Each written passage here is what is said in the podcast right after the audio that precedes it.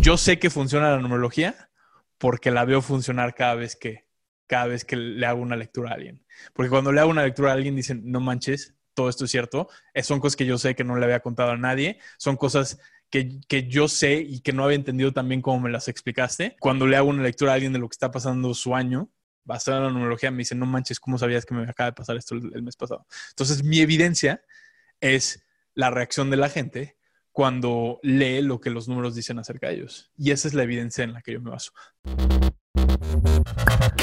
Hola, te doy la bienvenida. Yo soy Maite Valverde de Loyola. Y esto es Mentores. Cada semana te comparto la vida extraordinaria de héroes cotidianos en un solo podcast. Y estoy segura que encontrarás tu sentido de vida fascinante. Mentores. Hola, ¿qué tal? ¿Cómo estás? Te doy la bienvenida a este set que va a ser sin duda súper enriquecedor y profundo. Mi invitado de hoy es Andrew Gavelik. Andrew es un hombre súper creativo, dedicado, un gran escritor y contador de historias y es fundador de Teledipity, teledipity.com, ahí lo pueden encontrar. Es un software de introspección basado en el sistema pitagórico de numerología que tiene 90 mil suscriptores alrededor del mundo. Este sitio recomienda contenido de desarrollo personal basado en el sistema pitagórico y está pronto a convertirse en una aplicación móvil que combinará el sistema antiguo con inteligencia artificial. Andrew es originario de Querétaro y estudió una licenciatura en producción de cine y una maestría en administración de tecnología en la Universidad del Sur de California. Antes de fundar Teledipity, se dedicó al desarrollo de tecnología para organizaciones activistas en Los Ángeles y Nueva York. En este set, de las muchas cosas que vas a aprender es emprender y la clave del éxito en un negocio. También cuando te mientes a ti mismo. ¿Por qué no tener miedo cuando comunicas tus mensajes a tu auditorio? Hablamos de la introspección, tus talentos y deficiencias y cómo conocerlo. Hablamos de la disciplina y los hábitos, qué es la numerología y cómo puede ayudarte para entenderte y conocerte hablamos de la espiritualidad y de la estructura para armar un gran guion, ya sea un ensayo o una historia. Les va a encantar. Y cómo descubrir lo que realmente quieres hacer en tu vida. Va a ser una plática que te va a llevar a reflexionar y a que sin duda se te abra la mente en muchos sentidos. Espero que la disfrutes y te recuerdo que estamos en todas las redes Mentores con Maite síguenos en Instagram, en Facebook y también puedes suscribirte al canal de YouTube Mentores con Maite. Puedes calificarnos con cinco estrellas en iTunes para que a más gente pueda aparecerle y estamos también en Spotify. Me encantará saber qué es lo que más te sirve y qué es lo que más te gusta de este episodio, así que no olvides taguearnos. Gracias y que disfrutes esta entrevista. Mentores. Andrew, bienvenido a Mentores. Qué gusto.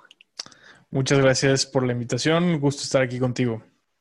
Ok, pues vamos a hablar. Me gustaría empezar con, esto de Teledipity, que es tu página, y las serendipias, ¿no? Que Teledipity, Serendipity más o menos tiene que ver. Y pues es un tema en tu vida, ¿no? Las serendipias. Sí. Cuéntanos de las serendipias y, y de ahí cómo nace Teledipity. Eh, pues em, Mucha gente tiene eh, definiciones distintas de la palabra serendipia.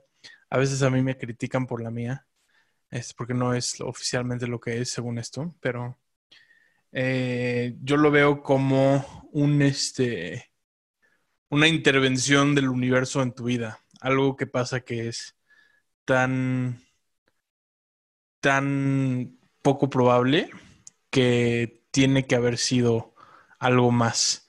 Este, y tiene su sentido porque, pues, tiene un, es un como accidente de muchísimo valor que pasa en tu vida que fue completamente fuera de lo que tú planeabas o controlabas, un accidente feliz. Em, les pongo mucha atención, he tenido muchas en mi vida. Em, la que la que me inspira a construir Teledpt fue una madrugada. Este, yo vivía en Los Ángeles, estaba medio deprimido porque no estaba jalando mi vida en el trabajo. Y pues este, no tenía tampoco mucho dinero y, no tenía nada que hacer. Y se me ocurrió irme a, bueno, vi un anuncio de una, de una, como, de un caminito de hiking ahí en Los Ángeles, una montaña. Y dije, pues voy a ir a la naturaleza a pasar el día este, solo por haber visto ese anuncio, no tenía nada más que hacer. Fui, subí la montaña, cuando bajé alguien se había robado mi coche, o bueno, no sé, si, no estoy seguro si alguien se lo había robado, no, pero no, no estaba donde lo estacioné. este, me empiezo a panicar, lo empiezo a buscar y me fijo que es una, era una calle que está en pendiente y que hasta abajo estaba el coche estrellado contra la reja de una mansión. Este, le hablé al seguro, el seguro no me creyó que no fui yo, este, entonces tuve que pagar el deducible. Y cuando llegó él como asesor de seguros, eh, platiqué mucho con él y era una persona que pues era bastante sabia y no, no estaba nada más haciendo su trabajo, se interesó mucho por mí, me preguntó quién era y qué pasaba y, y pues acabamos platicando mucho acerca de la vida. Me recomendó un libro muy, que fue muy importante para mí y luego este, pues, le conté que, que, había estudiado cine, pero que ya no me interesaba, ya no tenía otro plan de vida y, y, algo, algo creía, no sabía bien en el momento de qué, pero algo creía que me estaban llegando visiones de que iba a ser un sitio web o que iba a ser como alguna plataforma que iba a ir por el lado del emprendimiento más que por el lado del cine. Y me dijo, ¿por qué no empiezas a tomar cursos online? Y le digo, pues pues no sé, este no, me dijo, pues este, aquí hay una página, es una membresía mensual, eh, podrías aprender a construir tu propio sitio en lugar de esperar a que alguien te pague el dinero para que lo hagas. Y pues tanto el libro como la recomendación fueron las semillas de que construyera Teledipity, porque aprendí a construir sitios web yo solo, porque el libro fue un libro muy importante en términos de desarrollo personal y porque este pues porque todo salió de un accidente, de algo que no había planeado. Imagínate si no le pasa lo que le pasó a mi coche, hoy estaría en un lugar completamente distinto. Entonces, para mí las serendipias son como una intervención del universo. A partir de ese evento me, se me ocurrió este concepto. La numerología, la parte numerológica vino después, pero se me ocurrió este concepto de un software que cree serendipias, que este, que te que sepa quién eres, más o menos lo que estás buscando y diga, este es el libro que tienes que leer o este es lo el mensaje que tienes que escuchar hoy. Y algo de magia tenga el software para, para crear este tipo de, conexiones con alguna energía del más allá que sabe para dónde va tu vida. Entonces, ese es el, la, como la historia núcleo del sitio, aunque hay muchas y he vivido muchas serendipias en mi vida. Y, es, y eso, en, eso para mí es una serendipia, una intervención del más allá que te, que te entrega algo de importancia que es tan poco probable que tuvo que haber sido algo porque no es posible que algo tan aleatorio sea tan significativo para tu vida. Ahora, ¿tú crees que uno invoca las serendipias o simplemente nos ocurren serendipias o estas intervenciones del universo? Creo que hay de las dos. Eh, creo que hay manifestaciones. Este, uno está buscando algo, enfocado en algo y, lo crea eh, en términos de ley de la atracción, pero también creo que hay cosas que uno no... También creo que hay intervenciones de algo que no quiero describir ni explicar qué es porque no lo sé, pero también hay, creo que hay serendipias que no son manifestaciones de la mente, pero son algún, algún guía o alguna parte del universo entendiendo algo que tú no entiendes que te quiere como sacudir para que lo veas. Entonces creo que hay de las dos. ¿Y tú qué dirías? ¿Cómo escuchar las señales del universo?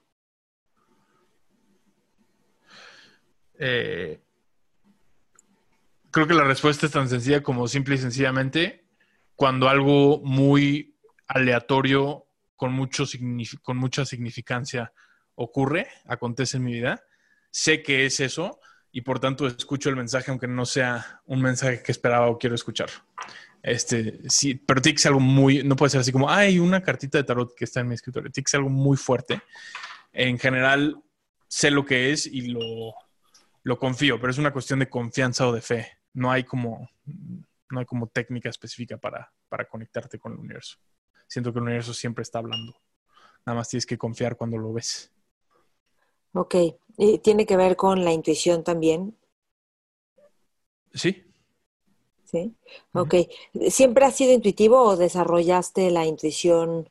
¿O qué dirías con, con respecto a la intuición?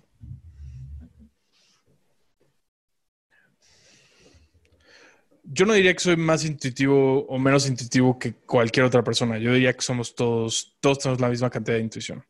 Yo diría que si tengo una este, o una, un pasado de mucha espiritualidad y mucha espiritualidad laica porque nunca hubo mucha religión en mi familia o en mi, en mi historia personal. No, no se hablaba mucho de Dios y no iba mucho a misa. No, no, fui como muy influenciado por la religión y sin embargo sí, yo sí este, fui muy espiritual hasta de chiquito. Y por tanto, si pasa un accidente que tiene mucho significado, igual yo inmediatamente lo acredito a una inteligencia cuando alguien que no, que no ve tanto al mundo desde, en términos espirituales, nada más lo ve como accidente o, coincidencia bonita. Este, pero este, creo que esa fe de saber que eso es algo tratando de hablarte, sí es, sí tengo, sí la tengo yo más fuerte, pero no sé, es que no sé si eso es intuición o nada más como, como una, una visión específica de lo que es el universo o lo que es la vida que yo tengo y ciertamente muchos tienen, no soy el único, pero no todos. Ok. ¿Tú qué crees que es lo que más le gusta a la gente de Teledipity? O sea, te voy a decir algo. Yo, yo lo que creo que hiciste con Teledipity al traer ese tema de la numerología, que ahorita platicamos de eso, porque puede sonar raro para algunos, fue como toda la onda, buena onda, justamente o la imagen que era amigable, buena onda, como que está Pitágoras ahí que te entiende y te dice, no necesariamente es Pitágoras el personaje que está en la página, ¿no? Pero, y de alguna forma te va, está como, como que se sabe en qué momento de tu vida estás. Pero, ¿tú qué crees que es lo que a la gente le gusta? O sea, ¿por qué hay 90 mil personas registradas a Teledipity, no? Ajá. Yo creo que es eso. Y yo creo que está conectado con lo que fue la idea original. Es este, es un software o una plataforma de contenido que te conecta con los mensajes que tienes que recibir en este momento de tu vida. Entonces te sientes acompañado por aquella energía del más allá. Y pues obviamente me baso en numerología para saber qué decir y a quién decírselo y en qué momento del año decírselo. Pero pues también creo que este que todo lo que, todo el trabajo que, que está detrás de la plataforma qué escribir, qué libros recomendar, qué contenido enviar, también está influenciado por accidentes felices o serendipias. Este, no, no, no todo es tan perfectamente planeado o, o, programado. Está la estructura de la numerología ahí, pero también hay veces cuando digo, hoy quiero escribir de esto. Y lo escribo, leo un libro, me inspiro, lo escribo y digo, mm, ¿a quién se lo mando? Mm, se lo va a mandar a este, a este número. Como a, este nicho de la, población de usuarios de TeleAPT por alguna razón ciertamente numerológica, pero también este, un poco más libre en, el, en la asociación y siempre le llega a alguien en el mundo correcto, en el momento correcto. Entonces hay una parte accidental o intuitiva que no es tanto los números este, que influye TeleAPT y hay otra parte que es completamente numerológica. Pero el punto, y fue el objetivo desde el principio, es crear un software con magia. Este, y que la magia sepa qué es lo que tienes que leer hoy eh, para sentirte mejor o ver tus problemas desde otra perspectiva o imaginarte algo que no te hayas imaginado o simple y sencillamente no, no preocuparte por algo que no tienes que preocuparte. Y eso puede ser muy poderoso, aunque sea una lecturita de 300 palabras. Este, puede ser muy poderoso. Ok. ¿Y tú te inspiras en puras lecturas o también haces meditaciones o ves otros videos? O sea, ¿qué es lo que tú haces? ¿O te vas a la naturaleza? ¿Qué es lo que tú haces para inspirarte y conectarte con los nuevos contenidos que vas a sacar? O sea, ¿cómo es tu proceso creativo? Mm, creo que es creo que es mitad los libros que siempre estoy leyendo, siempre estoy leyendo algún libro. Este, mitad lo que estoy yo viviendo en, en algún periodo de mi vida. Si estoy explorando algún tema, si estoy pensando mucho en alguna, este, en alguna, como, este, sí, algún tema en específico, pues estoy, yo, yo aprendo mucho escribiendo este, y enseñando. Es mi manera de absorber información. Entonces, parte es lo que leo y parte es lo que estoy viviendo.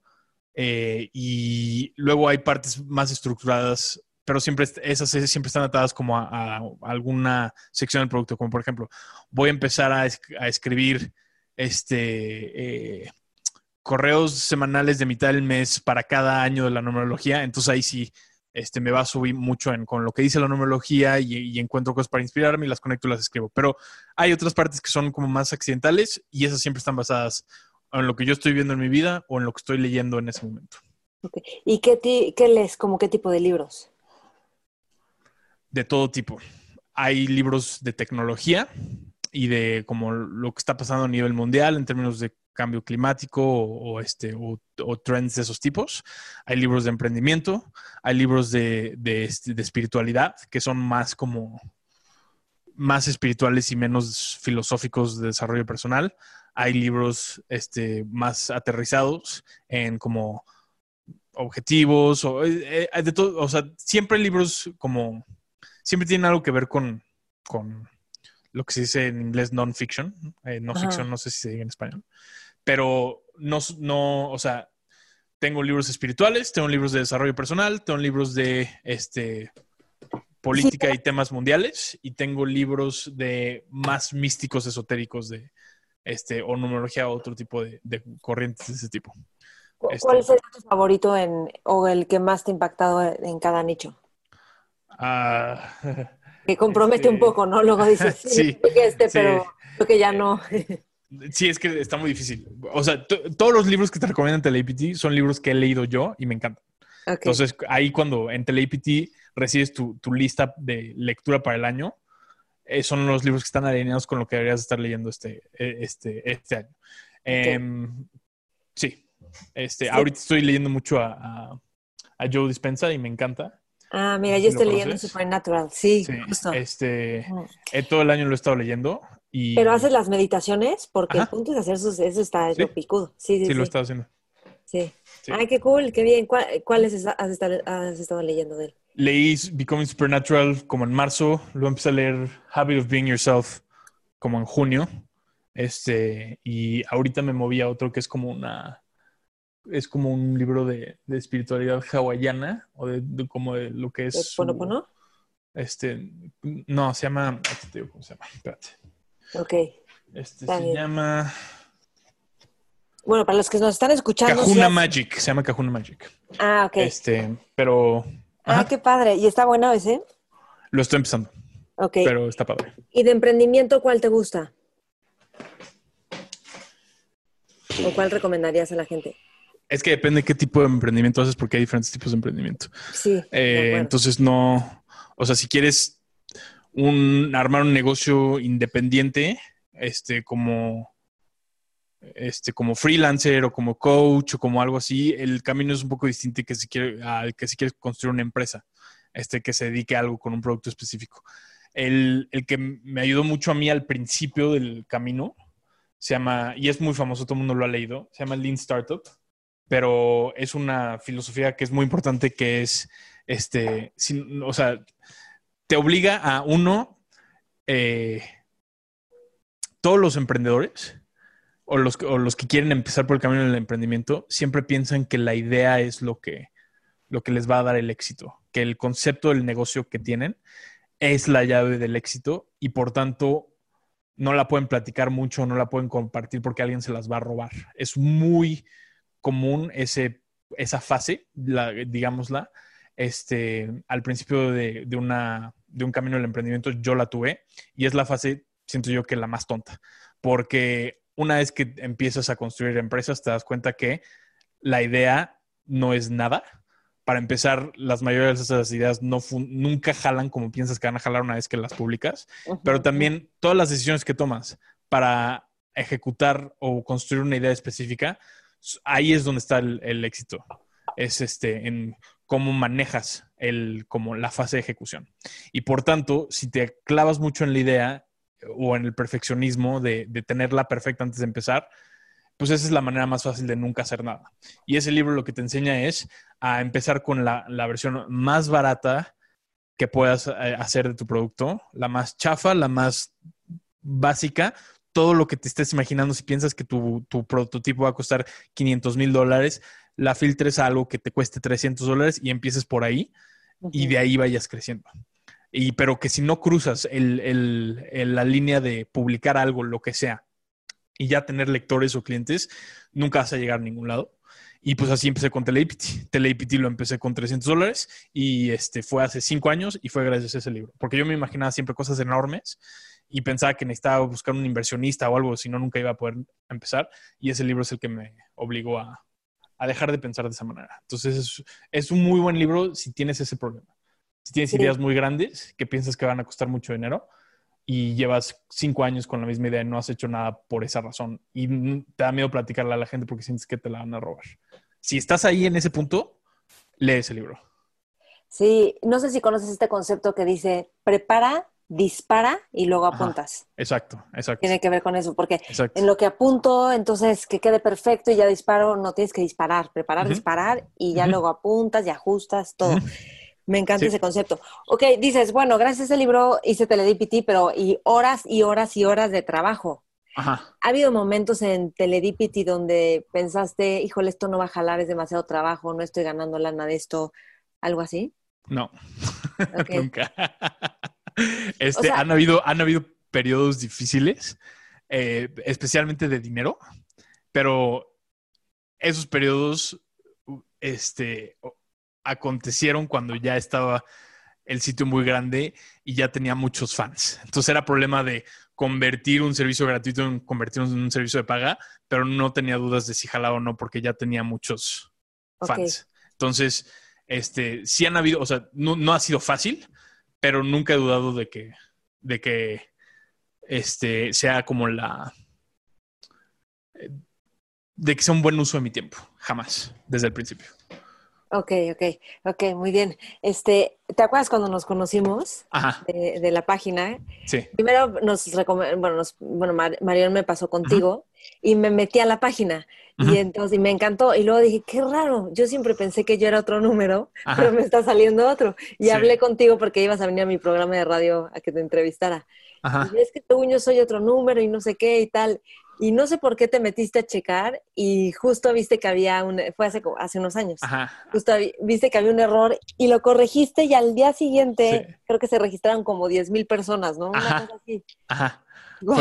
eso, fue una serendipia. Eso fue una serendipia, porque sí, había publicado una, un, un, rediseño del sitio como una semana antes de que, de que te metieras.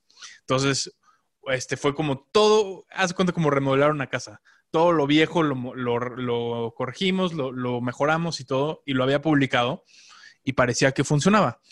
Error mío, no checar que, estaban calculando bien, porque eso nunca, nunca había dejado de calcular bien el algoritmo, entonces no tenía por qué de repente romperse si no era la parte del sitio que habíamos tocado. Pero fue tu insistencia, porque me insistías, es que yo no soy uno, es que yo no soy uno, es que yo no soy uno. Y dije, bueno, a ver, voy a checar. Y tenías razón. Estaba roto este, y, inmediatamente lo arreglé. Y si no hubieras hecho eso, como a la semana se metieron 10 mil personas en un día y todos hubieran tenido un mal perfil. Entonces sí fue como el universo diciendo, Andrés, Andrés, no, no, estás viendo algo importante, no estás, o sea, eh, hay un error que, que no estás viendo y gracias a ti lo arreglé. Entonces sí fue importante. Sí, y me gustó esto porque yo me acuerdo que cuando ya lo arreglaste dije, ay, pero es que sí me había gustado el perfil que me había salido antes. Me dijiste, esto, es parte de, esto es parte de, de, tu desarrollo. O sea, el pensar que eras otro perfil y no eres ese perfil y eres otro perfil. Y, no, pero como a veces queremos que sea de otra forma y no, está bien como la, como, o sea, lo que tú eres, lo que tienes, lo que todo, porque eso es lo que tienes que vivir o desarrollar. Exacto. Sí. Oye, sí, estuvo muy padre. ¿Meditas, Andrew, o no? Sí, diario. ¿Qué, qué tipo de meditación haces? Este, antes de dormir, bueno, todas mis meditaciones, salvo las que hago con, con Joe Dispensa, porque él no tiene esa técnica, todas son con, con Binatural Beats, no sé si los conoces, que son eh, sonidos que inducen ciertos tipos de ondas cerebrales. Hay músicas de ondas alfa, músicas de ondas teta, música de ondas delta, dependiendo qué tipo de meditación quieres hacer, pero tienes que ponerte audífonos porque con una bocina no funcionan y todos, todas mis meditaciones han sido esas. Antes de dormir hago una meditación con ondas teta. Hay diferentes temas, este, todas son meditaciones guiadas. Hay diferentes temas de una, este, de una que sigo, este, dependiendo de lo que necesito en el momento.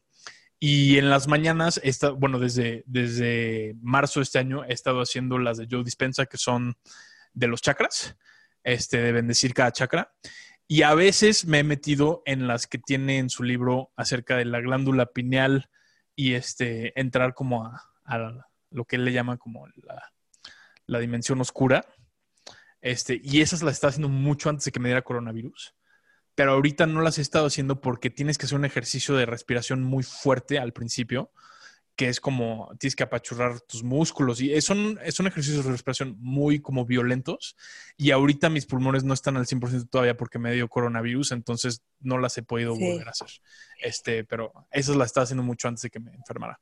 Oye, eh, sí te dio coronavirus, pero fuerte, ¿no? Porque hay muchos que les ha dado leve y dos meses estuviste... Sí, los síntomas me duraron ocho semanas. Las primeras cuatro fueron feas. Luego ya poquito a poquito se fueron como desvaneciendo los síntomas. Y sí, eh, la parte más complicada para mí fue la, dificultad para respirar que me duró mucho tiempo y, asusta mucho. Es muy, muy incómodo, no se te quiten todo el día, te da miedo dormirte porque no sabes si vas a respirar bien. Es todo un como una, este, una causa de ansiedad, pero es como una inflamación pulmonar muy incómoda y la tuve mucho tiempo. Sí, que, que a mí, me, ¿sabes que a mí me dio como una especie de coronavirus en enero? Solo que no había casos en México y no, pero todo lo que platica todo el mundo yo lo entiendo perfecto. Y eso que no puedes respirar. Puede ser que te dio, sí. Y yo pensaba que tenía ansiedad y entonces yo meditando con la ansiedad, según yo, y aceptándola. Pero sí, sí hay como una cosa de, es que ya quiero poder respirar. Sí, y me duró dos semanas más o menos. Puede ser que sí te dio. Y me sentía muy débil de, los pulmones y los bronquios. No en enero, en noviembre a lo mejor en Estados Unidos, pero... No, no, no hubiera sido en noviembre. En enero sí pudo haber sido, este, porque aparte te hubiera dado los síntomas después de infectarte, no dos meses después. Entonces, este, o sea, a menos de que haya habido una persona de China en México que nadie se dio cuenta, este, pero sí, sí, sí suena que fue coronavirus, sí. Sí, sí, sí, totalmente. Y este, y como que no te concentras bien y necesitas descansar todo el tiempo. Oye, este, me gustaría que nos platicara, ah, bueno, eh, Ok, me gustaría que nos platicaras de, creo que algo crucial en tu vida que fue como salir del closet o confesar al mundo que eres gay, ¿no? Ok. ¿Cómo fue todo esto? ¿Cómo lo viviste? O sea, antes, ¿por qué no decir que eras gay? Creo que ahorita ya es más fácil, ¿no? De alguien si es gay decirlo, o sea, un chavito. Ajá. ¿Qué representó para ti decirlo? O sea, ¿por qué dijiste, sí, ahora sí le voy a decir y voy a ser libre, ¿no? Eh, ok. Eh, la represión de algo, sea tu orientación sexual o sea otra cosa, todo mundo algo reprime. Es difícil de explicar. Si, alguien lo ha vivido, lo va a entender. Y si no, de seguro lo vas a ir con algo en, algún momento de tu vida. Como lo entiendes, pero no lo entiendes.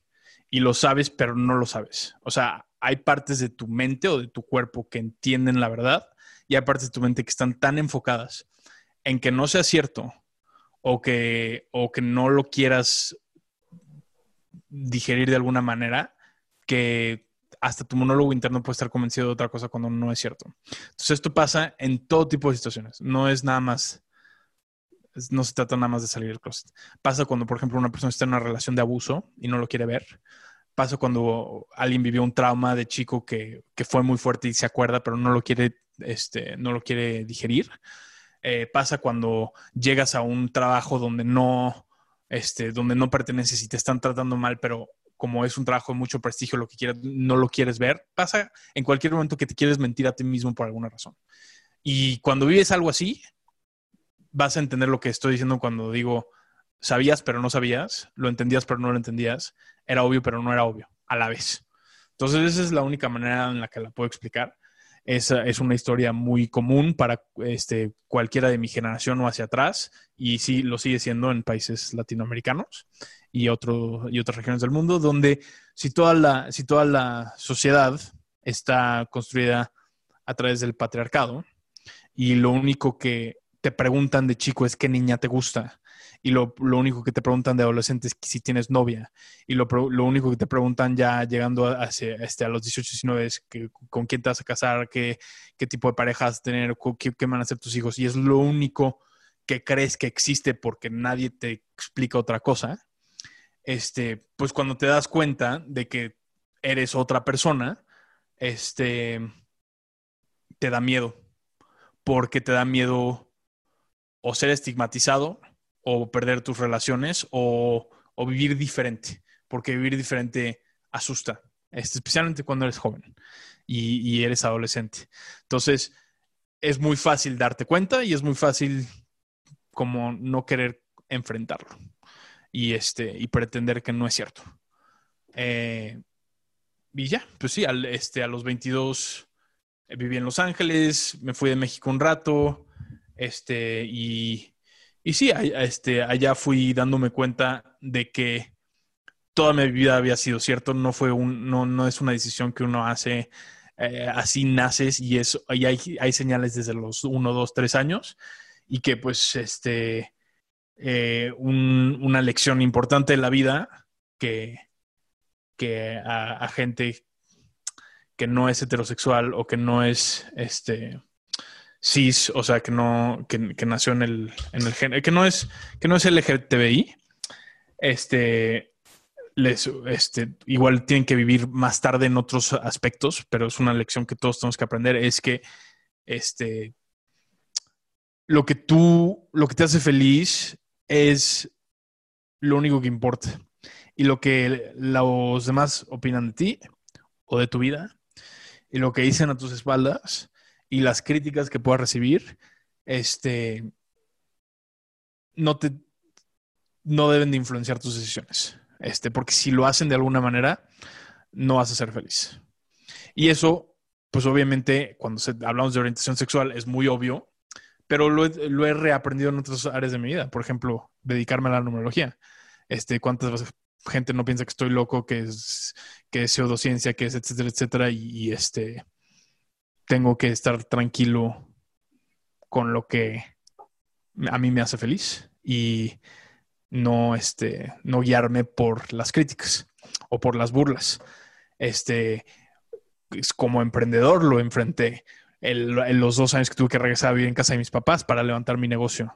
Y ya, ya tenía 30 años y todo el mundo ya estaba en otra etapa de la vida y yo decidí esto y, pues tú sabes, en México, ay, todavía vivo con tus papás. Este, lo tienes que aguantar porque estás haciendo algo por ti que te gusta, que, este, que te va a hacer feliz. Entonces, es una lección que, a la que todos nos tenemos que enfrentar en la vida y creo que si eres LGTBI, pues te toca un poquito más temprano por obvias razones. Ok, pero en el momento en el que lo aceptaste, ¿con quién fue con la primera persona que hablaste?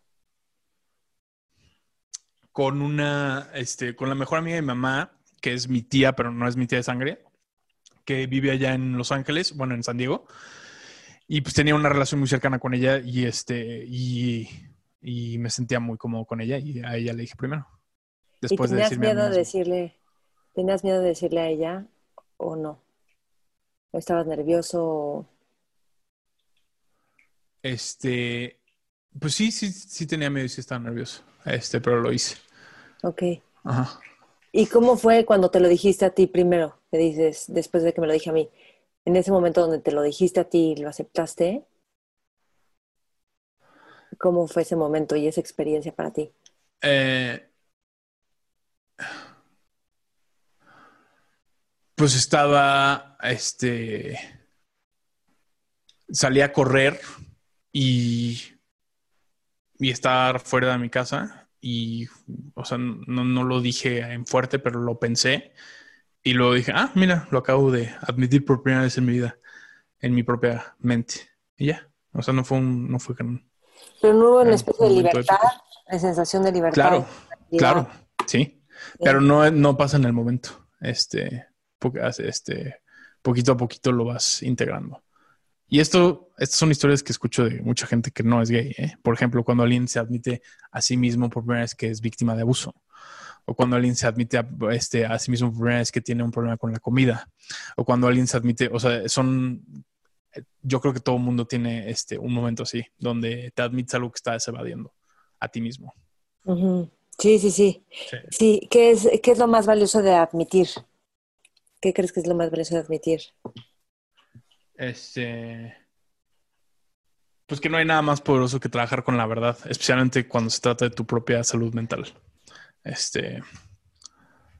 La verdad es muy poderosa. Y no. Admitir la verdad no, no resuelve todo, pero es lo que comienza el periodo de, de, este, de evolución o de solución para cualquier problema que tengas. De acuerdo. Oye, vamos a hablar de numerología. ¿Es Ajá. pseudociencia o es ciencia o qué es, no? A ver, que hace ratito dijiste Sí. pseudociencia y la gente lo puede criticar y Ajá. puede sonarle como a, a algo adivinatorio, que, que es eso, ¿no? Ajá. Y por otro Eh, lado, los pitagóricos pues ya trabajaban con números, ¿no? Y eh, culturas antes de los pitagóricos, ¿no? Sí. La, la numerología sencillamente es un sistema espiritual.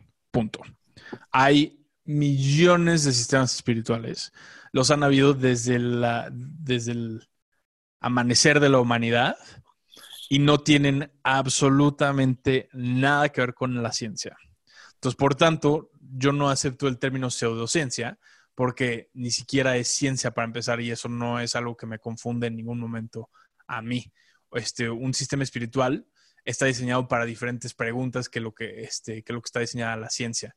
No tienen por qué estar peleados, este, no tienen por qué, este, no tienes por qué decidir si uno es uno u otro. Están, este, la, la, las ciencias son para este, preguntas del mundo físico y los sistemas espirituales para preguntas del mundo metafísico. Este, con un sistema espiritual, si quieres, si te interesa, no todos lo tienen que hacer.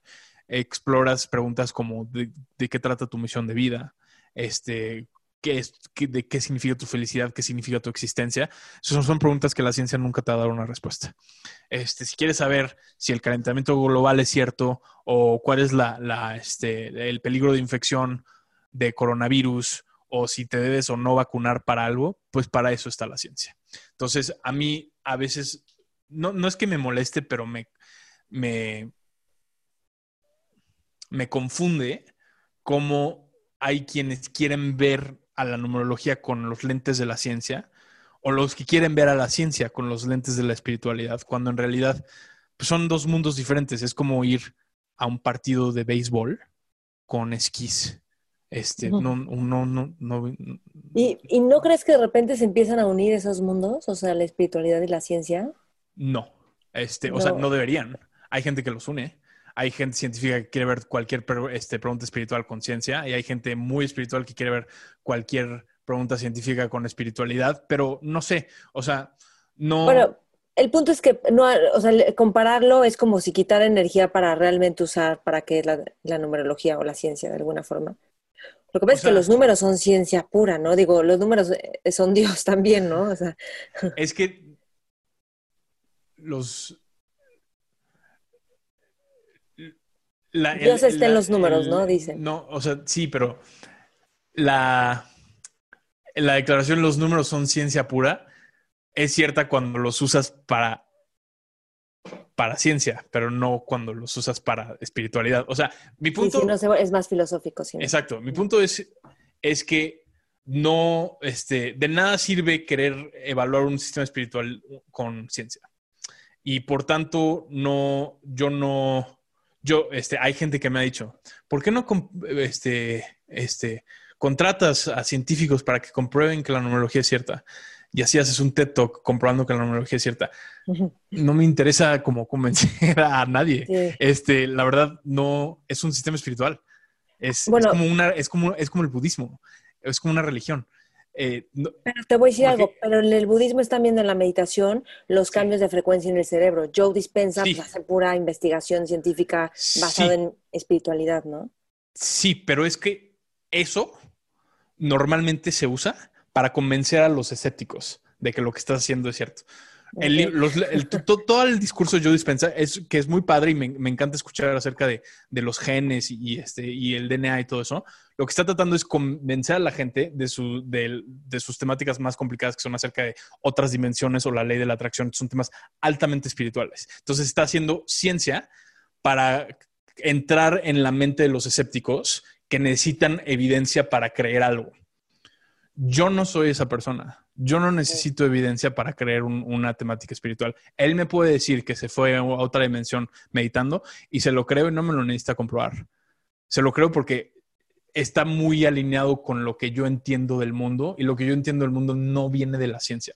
Entonces, una cosa es que quieras invitar a gente muy científica a que comience a pensar espiritual y otra cosa es que se, tengan que, juntar o que tengan que estar unidas en todo momento o que puedas evaluar, porque no se puede, cualquier creencia espiritual con ciencia. No se puede. Ok, bueno, entonces vamos, es un sistema espiritual para hacerte preguntas como tu misión de vida, este, qué onda con tu existencia, qué más, qué más dirías de la numerología, o sea, ¿por qué es tan exacta o precisa o, tan acertada? Me encanta. Este no sé si es ah, exacta, pero, pero más Sí. ¿Qué, te encanta que es que me encanta tus preguntas porque sé que mis respuestas no te van a satisfacer. Este, porque, y, eso no es malo, o sea, hasta salen tus números. Necesitas entender la verdad de todo. Pero yo me relaciono. Ajá, sí, pero yo me relaciono, yo me relaciono con, este tipo de creencias, con, con, con un, este, no sé, con una, con una intelectualidad un poco más como relajada. Entonces, yo sé que funciona la numerología porque la veo funcionar cada vez que, cada vez que le hago una lectura a alguien. Porque cuando le hago una lectura a alguien dicen, no manches, todo esto es cierto. son cosas que yo sé que no le había contado a nadie. Son cosas que, yo sé y que no había entendido también como me las explicaste. Este, y cuando le hago una lectura a alguien de lo que está pasando su año, basada en la numerología, me dicen, no manches, ¿cómo sabías que me acaba de pasar esto el mes pasado? Entonces, mi evidencia es la reacción de la gente cuando lee lo que los números dicen acerca de ellos. Y esa es la evidencia en la que yo me baso. Pero en la pregunta del por qué es una pregunta que también escucho muy seguido y algunos numerólogos intentan explicar. Yo nunca intento explicar porque no necesito explicaciones cuando sé que algo es verdad. Entonces, ¿por qué el uno significa eso?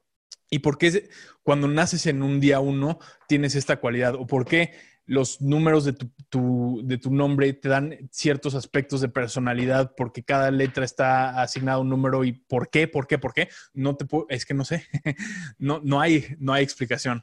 El, bueno, pero hay ciertas cosas, espérate, ya, hay ciertas cosas que un ser humano nunca va a entender acerca de esta dimensión.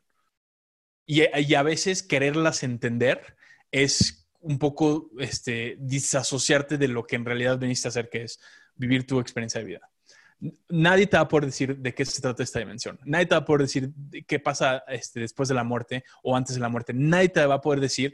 Y cuando quieres respuestas a esas preguntas, te tienes que basar en la fe, lo que, lo que se siente bien a ti, y no intentar comprobárselo a alguien si alguien no lo entiende como tú lo entiendes o si alguien no, o, si alguien lo quiere debatir, no hay debate. No es, no estamos debatiendo si el coronavirus es infeccioso o no, estamos debatiendo una, creencia espiritual. Entonces, la numerología funciona, yo la he visto funcionar. A, la gente que se siente atraída por ella le es muy, muy, muy útil, pero decir cómo funciona o por qué son, son, son, son respuestas que yo sé que no tengo la capacidad de entender como ser humano y que no me no me incomoda no saber las respuestas. Eh, o sea, está bien eh, y entiendo lo que dices, pero bueno, yo hay cosas que sí le creo a la numerología, tal vez así que hasta nombres de marcas y de los pienso en, función de, los números, ¿no? Claro. Eh, ¿Nos ¿Pero por qué? ¿Pero por qué, por qué se los crees? Porque como, es como un juego. Ah, pero como que hay algo que sí creo. ¿Pero por qué, Maite? ¿Por qué? Explícame. Explícame. Así te sientes. Sí, pero dime, dime, ¿por qué, ¿por qué te vas a numerología cuando escoges nombres de negocio? Pues porque es, es una atracción vibracional a un sistema de creencias que te hace sentir bien. Y no, no hay manera de explicarle eso a una persona que no le atrae. Está buenísimo. Y no hay evidencia científica que te lo compruebe, pero no pasa nada. Exacto. Sí. Y, y también, pues sí, hay una parte como de quedar bien con la gente. O sea, hay gente Ajá. que ni le menciono esto porque digo, ni me van a entender y qué flojera y van a pensar que estoy medio pirada. Exacto. Qué flojera, ¿no? Mejor que, mejor que piensen que soy inteligente en su perspectiva, ¿no? O que piensen lo Pero- que quieran pensar, que- pues es, exacto, es tu que- experiencia de vida. que piensen lo que quieran pensar. Sí, creo que hay una parte como de ser confiable, de querer ser confiable. Oye, Pues vas a ser confiable, es, es como, esta es como la ley de, de todos los creadores de contenido o toda la gente que tiene un mensaje para los demás. Vas a ser escuchado por la gente que conecta con tu mensaje. No hay mm, persona en el mundo, no hay Tony Robbins, no hay Joe Dispenza, no hay Martin Luther King que sea escuchado y aceptado por todos. Hay gente que le va a venir y hay gente que no le va a venir. Y tu trabajo es hablar de lo que crees, hablar de lo que te apasiona y vas a traer a la gente que está en tu canal, como si fuera una estación de radio. Entonces, este, como pensar que nunca va a haber quien lo critique o quien siente que estás loco por, por hablar de él- algo, es imposible. Es imposible. Entonces, eh, no creo que, que si eres creadora de contenido o, quiere- o tienes un mensaje, te deba preocupar eso. Porque siempre va a haber alguien que diga que estás loco y siempre va a haber alguien que diga que eres un genio. Este, y lo único que importa es lo que tú crees acerca de ti mismo y lo que quieres compartir con los demás. ah, buenísimo. Gracias, Sí. Andrés, por esto. Y dime algo, ¿cómo empata? Ahorita vamos a qué es la numerología para los que no tienen ni idea, por lo menos que sepan un poquito, pero ¿cómo empatas esta parte espiritual y también con esta parte como súper aterrizada del trabajo? Porque me queda clarísimo que eres súper chambeador Ajá. y a veces creo que la gente espiritual como que quiere irse más al sí, la vida y que sea todo tranquilo y tal. Y para mí es bien importante como que, que se concreten las cosas, que las cosas Ujú. sucedan, porque eso es lo que hace posible pues, todo, ¿no? O Sí. bueno, muchas cosas. ¿Cómo, ¿Cómo manejas esas dos partes en ti? Creo que están muy bien complementadas. Hmm. ¿Cómo le asignas el Creo- espacio? Creo que este son ciertamente accidentes este donde empiezas o, o sea que se te facilita y que se te dificulta. Y no o sea las cosas que, que son fáciles para ti y difíciles para ti las puedes cambiar. No son no están no están no están tatuadas en tu, en tu alma para siempre. Pero no creo que haya hecho algo distinto yo porque creo que tuve la suerte de tener este, un cierto tipo de, este, quiero tratar de explicar esto de la manera más como lógica, porque cuando uno usa la palabra trauma, uno se imagina, ay, lo encerraron en un cuarto chiquito, o lo, violaron o le pegaron, y en realidad trauma es algo que todos hemos vivido. Trauma es una experiencia, este, eh, eh, como, como difícil para cualquier este, niño, que, lo, eh, que le crea creencias erróneas acerca de quién es o, o, este, o cómo funciona la vida, este, que se quedan como muy clavadas en el subconsciente y hay que ir desarmando a, este como adulto. Todos tenemos algún tipo de trauma. Creo que mi, mi tendencia a, al trabajo excesivo es un cierto tipo de trauma. Entonces, no es que sea, o sea, no es que tenga yo un talento de trabajador que otra gente debe de aprender de mí, es que tuve la buena o mala suerte de que un cierto tipo de trauma me, me, regaló esa, esa parte, que tiene sus lados buenos, que ciertamente me han ayudado, y que tiene sus lados no, no tan buenos que, que tengo que trabajar. Entonces, así como alguien puede tener un trauma, por ejemplo, con, este, con, su, con su cuerpo o con, o con las dietas y con el, con la comida que tiene que trabajar. Entonces hacen muchísimo ejercicio, pero no, no desde, no desde, este, no desde el punto de, querer ser saludables, pero desde el punto de que es trauma, porque sienten que, su valor está atado a que sean físicamente como fuertes o, saludables. Entonces, diario están en el gimnasio y, este, diario están, o sea, que está ya en un lado excesivo y es claro que viene algún tipo de trauma que igual no han trabajado. Yo creo que mi, adicción al trabajo es un tipo de trauma. Y este, Teledipity es un resultado de ese trauma. No todos los no todos los efectos del trauma son negativos. Agradezco que me tocó eso. pero no creo que es como algo para enseñar. Entonces, por ejemplo, si a mí me, se me facilita ejecutar en una idea y a ti no, eh, creo que es muy dañino decir, uy, tiene una cualidad que yo no tengo, ah, quiero aprender a ser más como él, que entender como, pues son traumas. Entonces, yo creo que igual y mi dificultad para concretar un, proyecto, mi dificultad para este, eh, eh, no, no, aterrizar una idea y dejarla en, algo ambiguo, igual también es un tipo de trauma. Este, y me tocó ese, pues es, suerte, eh, por los papás que tuve, por la maestra que tuve, por, por mis experiencias en la infancia, tengo ciertos miedos acerca de la ejecución, así como esta persona tiene ciertos miedos acerca de no estar haciendo nada y siempre estar trabajando en algo. Entonces, este, creo que el concepto de trauma es muy importante y en lugar de pensar que te tienes que cambiar a ti mismo para ser otra persona, tienes que analizar por qué eres quien eres, de dónde vienen tus mayores talentos y de dónde vienen tus, tus eh, no, no, sé si decirles deficiencias, pero las, las cosas que no te gustan acerca de ti mismo, que se han vuelto como hábitos crónicos, que siempre ha sido así y, este, y sabes que te limitan, que busques dónde, está el trauma, porque siempre está el trauma por ahí detrás. Y si lo buscas y lo nombras y lo empiezas a trabajar, ahí es cuando, ahí, ese es el camino para convertirte en un, mejor emprendedor, una mejor persona, este, en relación a, tus sueños y objetivos. Pero entonces, este, no sé si me explico cómo decir, como, no sé si, si quiero enseñar mis traumas, porque no, no sé si la gente debería ser como yo.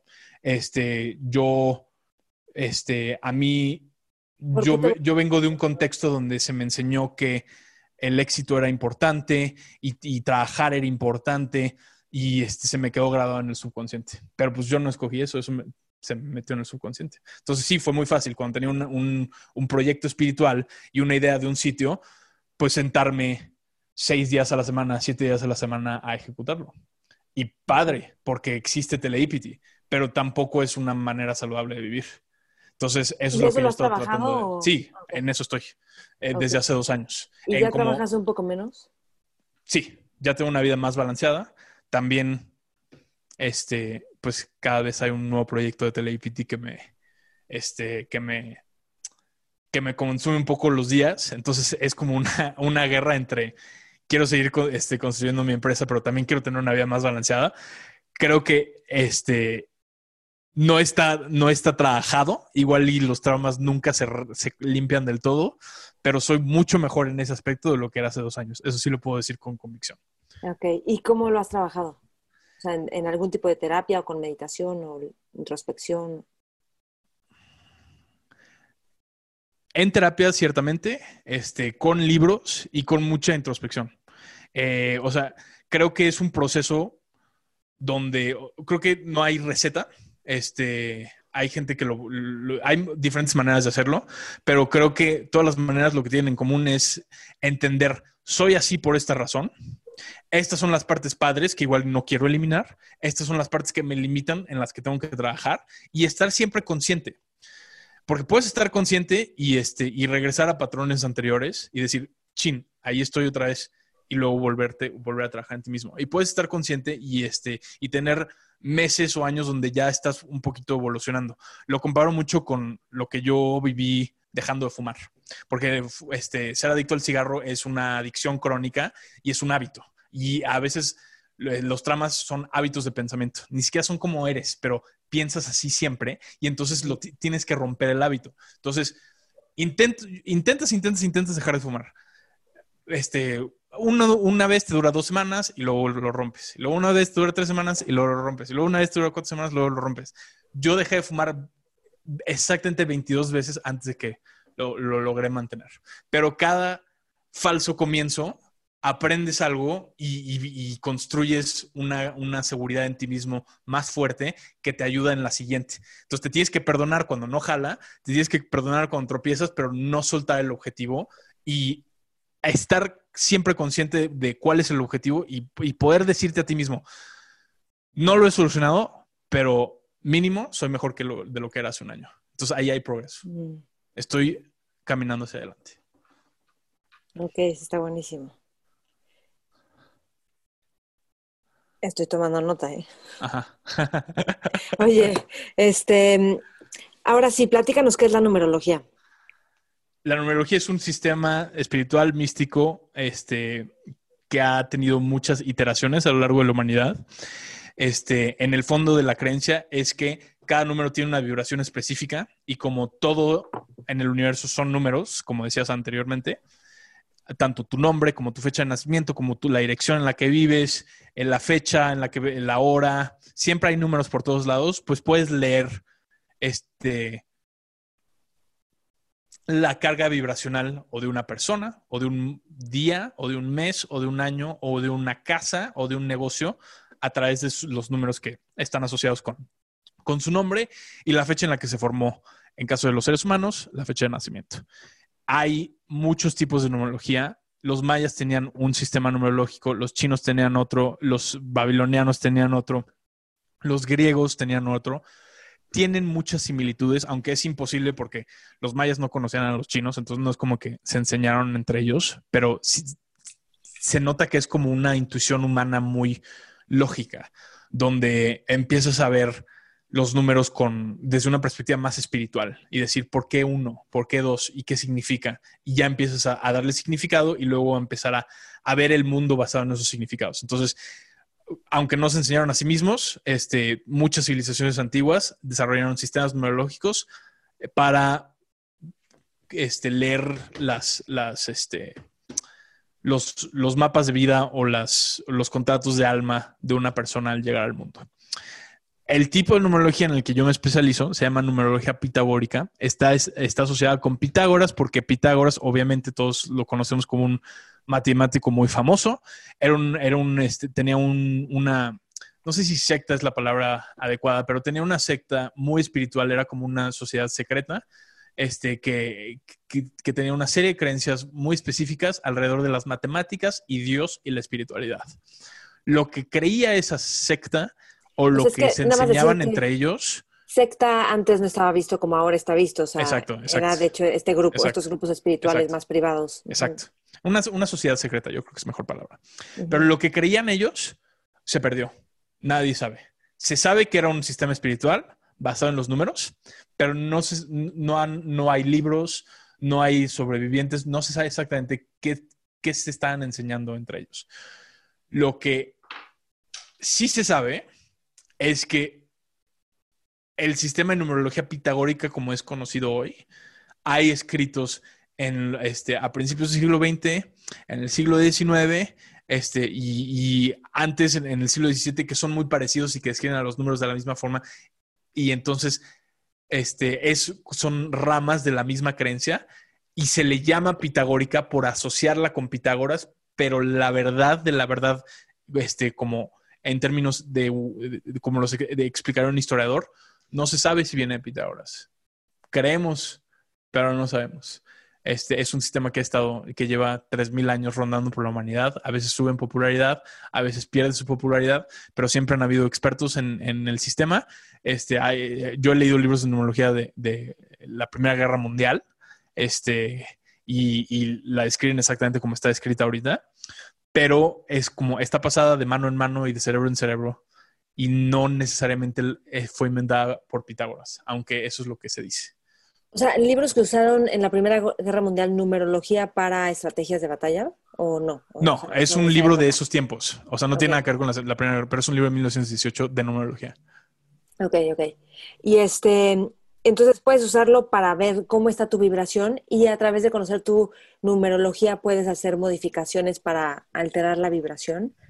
O sea, no sé si mm. modificaciones, pero no sé, si tu casa es un 6 y quieres un 8, entonces le pones un 2 mm. atrás o algo así. La numerología no tiene tanto como recetas de cómo mejorar tu vida o instrucciones para que seas mejor persona.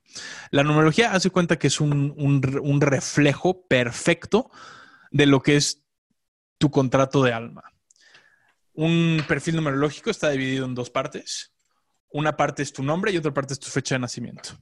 Tu nombre es un reflejo de cómo llegó tu alma a esta vida.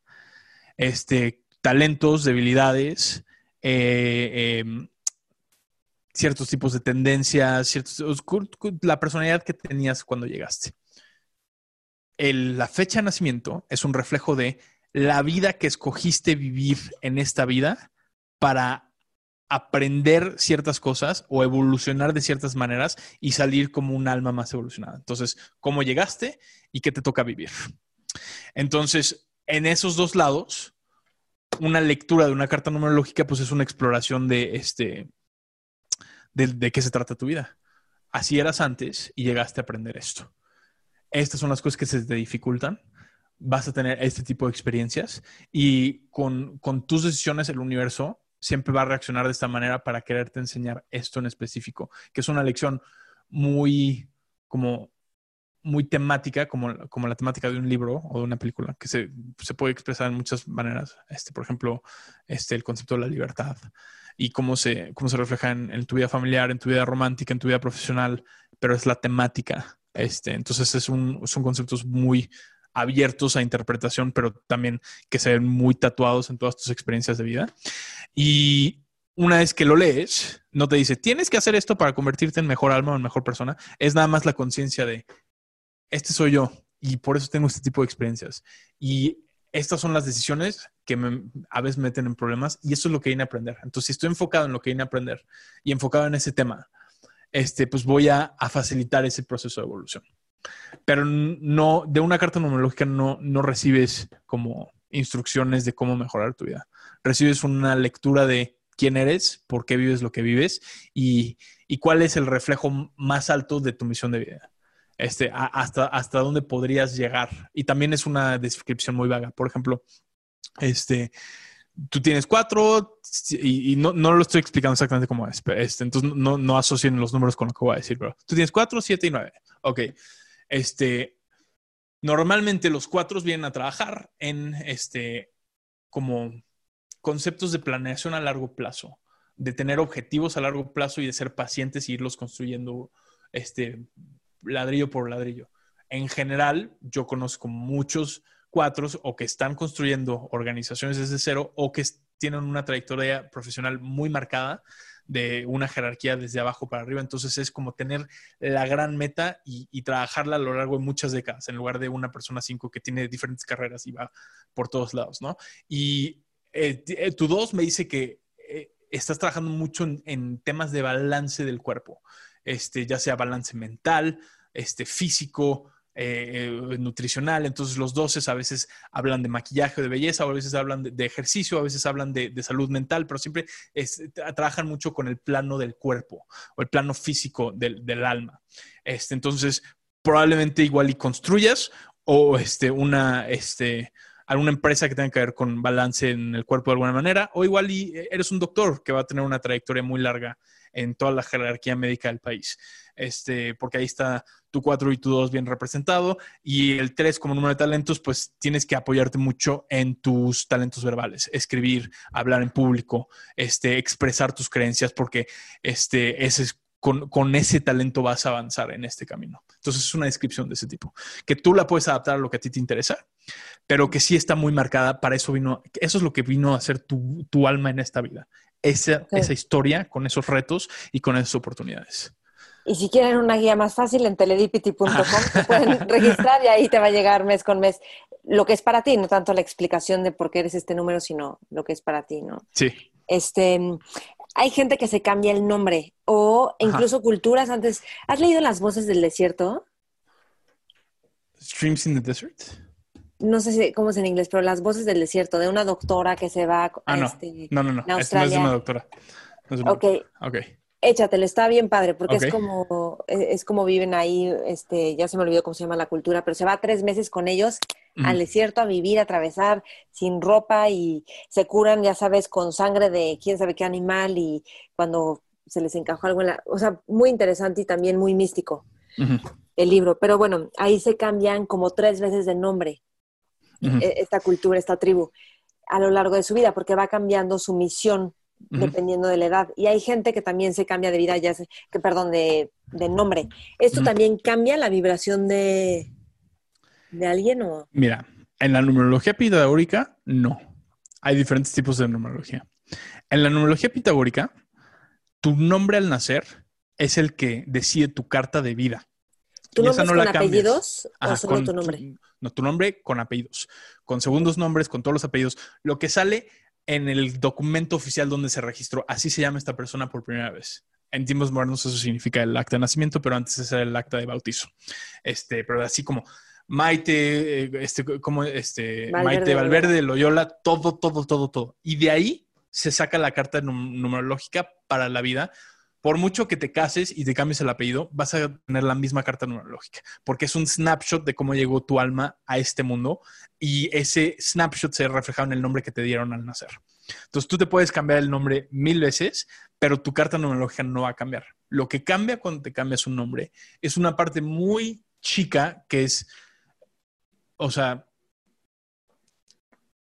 yo creo que importa bastante en términos de negocios, pero no, no, no influye tanto en tu personalidad o en tu vida, que es cuando tú te cambias el nombre, la gente te percibe distinto. No es que te hayas cambiado, no es que de repente ya me puse un nombre de líder y ahora ya soy líder, o me puse un nombre de organizado y ahora ya soy organizado. No, pero sí tiene que ver mucho con la percepción, porque la gente, aunque no sepa de numerología, percibe la energía de un nombre muy bien, como que te da una intuición. Tú no sabes de numerología, pero te dicen como Mari, Carmen y, ya te estás imaginando una personalidad. Y eso viene de la numerología porque tú sí puedes percibir la vibración de un nombre. O te dicen McDonald's o te dicen Coca-Cola. Y aunque obviamente conoces la marca, sí hay una parte este, vibracional que viene el nombre, que como que ah, por eso dices, ay, me gusta o no me gusta, y no sabes por qué. Eso estás detectando la vibración y a nivel subconsciente sí sabes cuál es el- el- la vibración del nombre. Pues si te cambias el nombre, la gente, si yo te digo yo soy Julián y si yo te digo yo soy Andrew, como que hay, hay algo diferente de, co- de cómo piensas que soy. Que no cambia quién soy, pero cómo me, me lees al principio antes de conocerme. Entonces, ahí sí es importante en términos de el nombre de tu negocio o tu nombre profesional, si eres actor o si, o si tú este, quieres decir, o como este, cuando, cuando, este, cuando siga creciendo tu negocio de coaching o lo que quieras, ya voy a hacer Maite Valverde, en lugar de Maite Val- Valverde de Loyola, sí hay que ver como qué, cuál es ese cambio.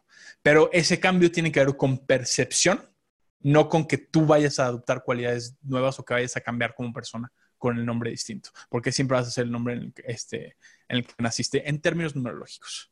Ujú, Ok, ok, muy bien. Y este, ¿tú das clases de numerología o no? ¿O solo- No, no, este, he, he querido, me han pedido, pero estoy muy enfocado en la aplicación de TeleIPT que me ha consumido casi Sí. dos años de mi vida. Entonces ahorita no tengo tiempo para hacerlo. ¿Qué Este, tengo una, este, si quieres pongo un, un link en, la, en las notas del episodio porque tengo una lista de lectura de numerología. Ah, este, perfecto. En general son todos en inglés, no hay tantos en español. Este, pero sí, ahí tengo una, este, una lista que comparto con la gente que me pregunta y la podemos agregar a, a las notas del episodio. Órale, buenísimo, claro. Muy bien. Oye, há- háblame de disciplina y hábitos, que creo que eres un experto en disciplina y hábitos. Y yo también soy una apasionada de la disciplina y los hábitos. Nada más quiero decir algo, es que creo que la gente piensa que si alguien es disciplinado o le gusta Ajá. la disciplina, es fácil para la persona la disciplina. Y sí, no, o sea, si hay un momento donde tienes que atravesar un, no sé si es así tu experiencia, como de una barrera de resistencia para entonces empezar algo. Y no, no siempre es duro, ¿no? Pero, pero como hay ciertas, este, pues ciertas áreas donde para mí es súper desafiante ser disciplinada y en otras no, Sí. por supuesto. Es que, es que esa es la cosa, no creo que exista una persona 100% disciplinada o 100% desorganizada. Creo que tiene mucho que ver con lo que percibes acerca del objetivo y lo importante que es para ti. Entonces, este, por ejemplo, si tú crees que no puedes estar sola y te urge un novio, vas a ser muy disciplinada buscándolo. Vas a preguntar y vas a ir y vas a irte a fiestas y vas a conocer mucha gente hasta que lo consigas, porque sientes que de ahí viene tu... de, ahí hay algo que te falta que necesitas tener a toda costa. Entonces, ahí, en, dependiendo de lo que crees acerca del objetivo es, y lo que crees acerca de tu capacidad de conseguir el objetivo, sale la disciplina.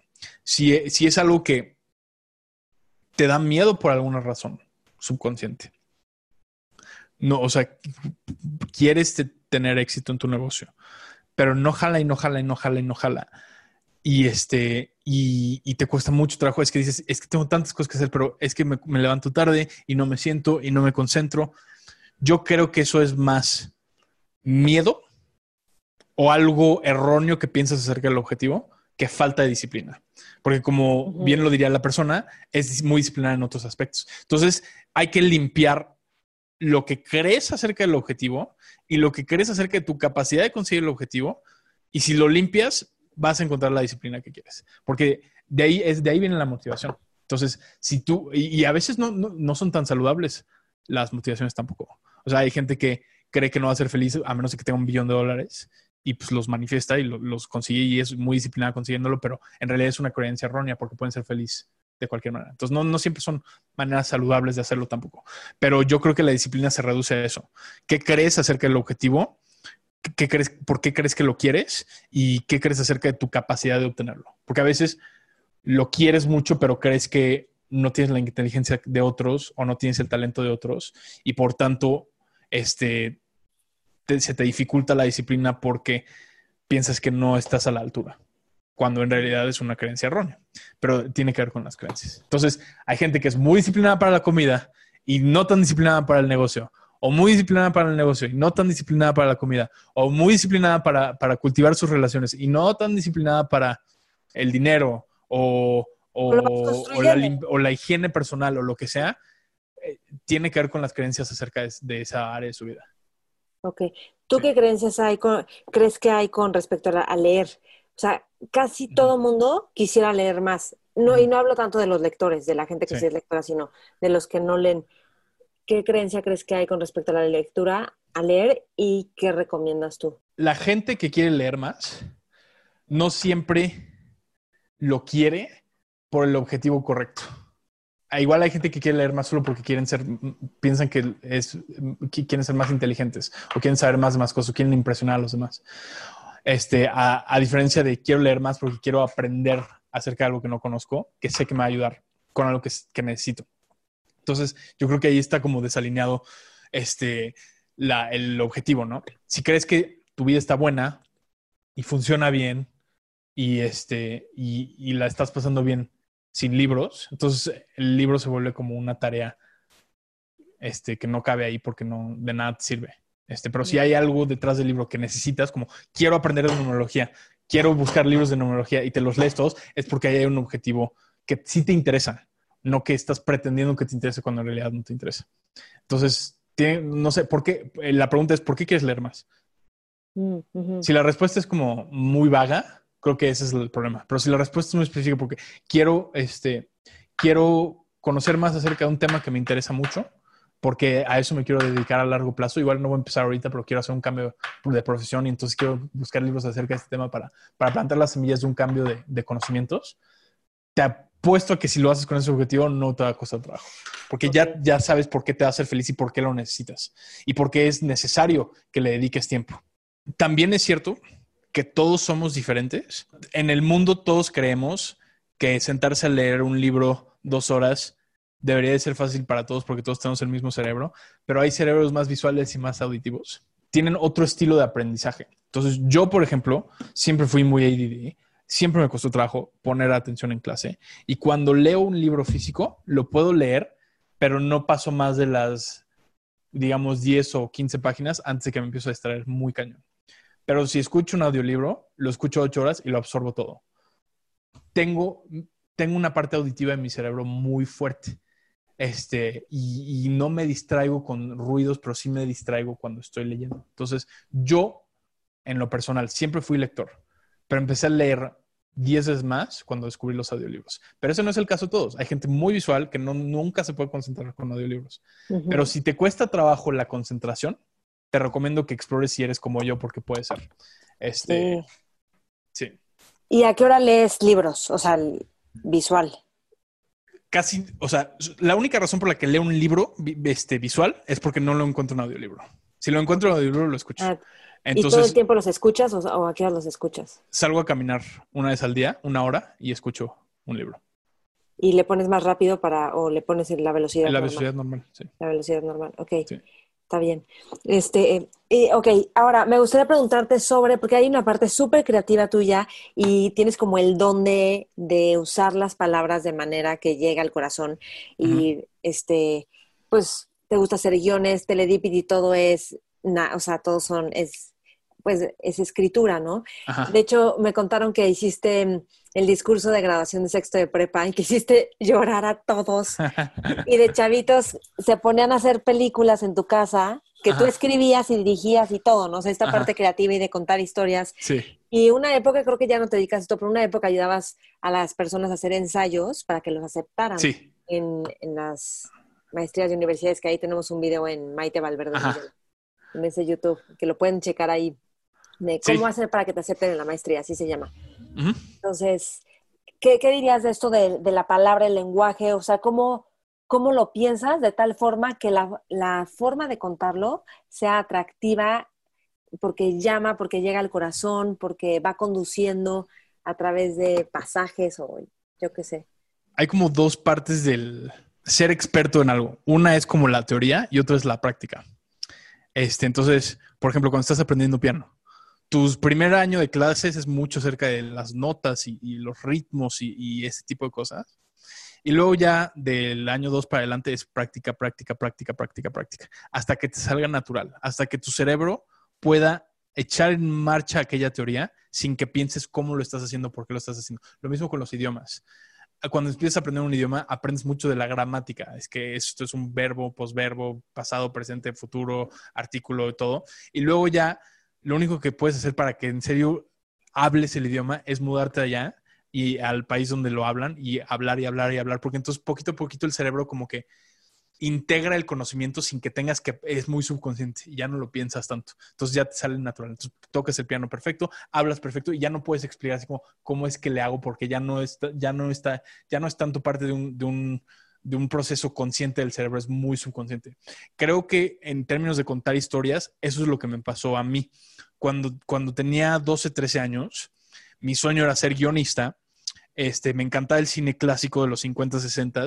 Este, me veía todas las películas y empecé a comprar y leer muchos libros acerca de este, la estructura de una historia. Eh, los actos, escenas, secuencias, clímax, desenlace, todo lo que, o sea, todo, así, este, así como hay estructura de la pintura y de la música, hay una estructura muy estudiada y muy perfectamente conocida acerca de cómo se cuenta, el storytelling y cómo se cuenta una historia. Y yo era obsesionado con ese tema de muy, muy chico, 12, 13, 14, 15, 16 años. Entonces lo leí mucho y lo estudié mucho. Y creo que ahorita ya me sale natural, no porque haya nacido con ese talento, pero porque lo aprendí muy bien, muy joven. Y entonces ahorita si escribo algo, como que sé muy intuitivamente cómo capturar la atención, cómo separar lo que quiero decir en escenas y en conflicto y en... O sea, todas esas cosas que aprendes cuando quieres estudiar de ese tema, creo que ya me salen naturales. Y entonces ya no, ya no pienso tanto cómo es que lo estoy haciendo. Pero fue porque toda mi adolescencia estuve obsesionado con ese tema. Obsesionado. ¿Cuáles serían como los básicos para contar una buena historia o escribir algo que, que jale la atención? Divídelo en tres. Tienen que haber tres actos. Este, claro que una, una estructura, con cualquier estructura puedes jugar. Este, entonces las reglas no son escritas en este, no son, no son reglas que no sean maleables, pero hay que conocer las reglas para luego romperlas el cerebro funciona en tres. Este, lo ves en la pintura y lo ves en la música. es, una parte muy subconsciente del cerebro. Entonces, lo que quieras decir lo divides en tres. Y luego, eh, de esos tres pedazos, los vuelves a, dividir en tres. Y ahí tienes escenas y actos. Este, una escena puede tener más de tres actos, pero ese, ese fractal de los tres es importante cuando estás empezando a, este, a trabajar con estos conceptos. Una vez que tienes ya los ladrillos, son escenas y actos, y sabes dónde empieza y dónde termina, eh, lo único de lo que te tienes que preocupar es que haya conflicto en cada escena, porque el conflicto es lo que mantiene la atención. Este, puede ser conflicto interno, conflicto externo entre dos personas o conflicto este, extrapersonal como una persona contra un país o contra una organización. Pero si cada escena tiene conflicto y, está dividido en tres y llegas a tres actos, ya, ya tienes los ladrillos para mantener la atención de alguien y, no, y que no se aburran. Y luego ya el último truco, muy sencillo, es que este, pases de, una, de un positivo a un negativo con cada movimiento. Entonces, si una escena empieza con el protagonista feliz o que van las cosas bien, tiene que terminar mal. Y luego en la siguiente escena lo vas de mal a bien. Y luego en la, siguiente escena de bien a mal. Y vas así, tum, tum, tum, tum, tum, tum, tum, tum, tum. Y luego haces los usos con los actos. Y luego con la película. Tienen que terminar en un diferente lugar donde empezó. Tiene que haber un cambio. Está horrible y todo se, hizo espectacular. O está espectacular y todo se hizo horrible. Eso es muy importante para las historias. Y luego ya que tienes las cargas positivas y negativas y los actos este, y las escenas y todo, pues ya más o menos tienes una historia y luego tienes que decidir qué es lo que quiero decir, cuál es el mensaje de la historia y asegurarte que está muy bien reflejado en lo que escribiste. Esa sería okay. Y en la parte de ensayos, porque no sé si son ensayos, pero Es lo mismo. Lo que pasa es que ya no estás hablando de protagonistas y, historias, pero es el mismo concepto. Dividirlo en tres y luego dividir esos tres pasos en tres, tres párrafos, por ejemplo.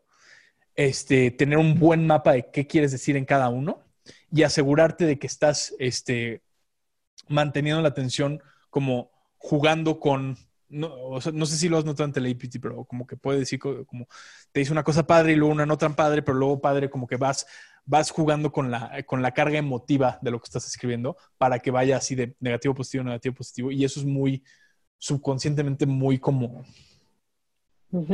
muy atrapa la atención del lector. Sí, sí, sí, de acuerdo. Ok, padrísimo. Este, mm, ¿Cómo, dirías tú, cómo lograr pensar fuera de la caja? Que es, bueno, está muy trillado y todo el mundo quiere pensar fuera de la caja, suena muy atractivo, pero ¿qué dirías tú? O sea, creo que es ir más allá del ordinario, pasar a lo mejor a lo que es más irreverente o no sé. Creo que todo mundo tiene una creatividad brillante y loca, en, especialmente en el tema del que saben. Y creo que cuando uno este, reprime la creatividad es cuando uno duda de su propia locura. Porque siempre, la, o sea, una idea fuera de la caja o una idea altamente imaginativa y creativa es loca. Si la cuentas, la gente va a decir, estás loco. Si, este, si, si, te escuchas a ti mismo y dices, no manches, es, una, o sea, es una estupidez, ¿cómo va, va, a ser posible? Pero es que e, esa es, esa es, esa es una innovación cualquier cosa que no existe va a parecer loco. Entonces, creo que se trata más de confiar en ti mismo cuando tienes una idea que te emociona, aunque parezca loca y aunque todo el mundo diga que está loca, que hacer algo específico para tener más ideas. Porque creo que todo, o sea, es muy impresionante y doy muchas lecturas de nomología ya llevo cuatro años haciéndolas y hago mínimo tres a la semana. Entonces eh, ya como que he, platicado con muchas personas acerca de sus sueños, acerca de lo que están viviendo y todo. Y si de algo me he dado cuenta de platicar con tanta gente en términos tan personales, es que eh, todos los que dicen,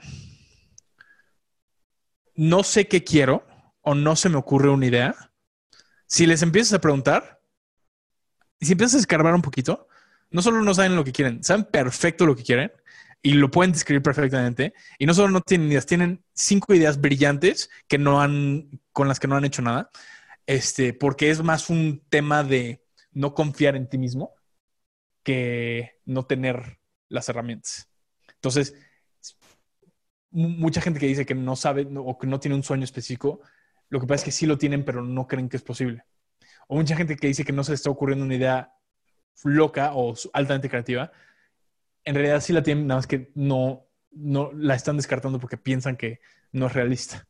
Entonces, yo creo que es más un tema de creer en ti mismo y en las locuras de tu propio cerebro que en, incentivar a más creatividad. ¿Y cómo escarbarle para lograr escuchar tus sueños o tener claridad de qué es lo que quieres? Pues cuando yo estoy dando una lectura siempre digo, a ver, ok, no sabes lo que quieres. Cierra los ojos y cuéntame tu gran fantasía profesional. ¿Quién eres? ¿Qué haces?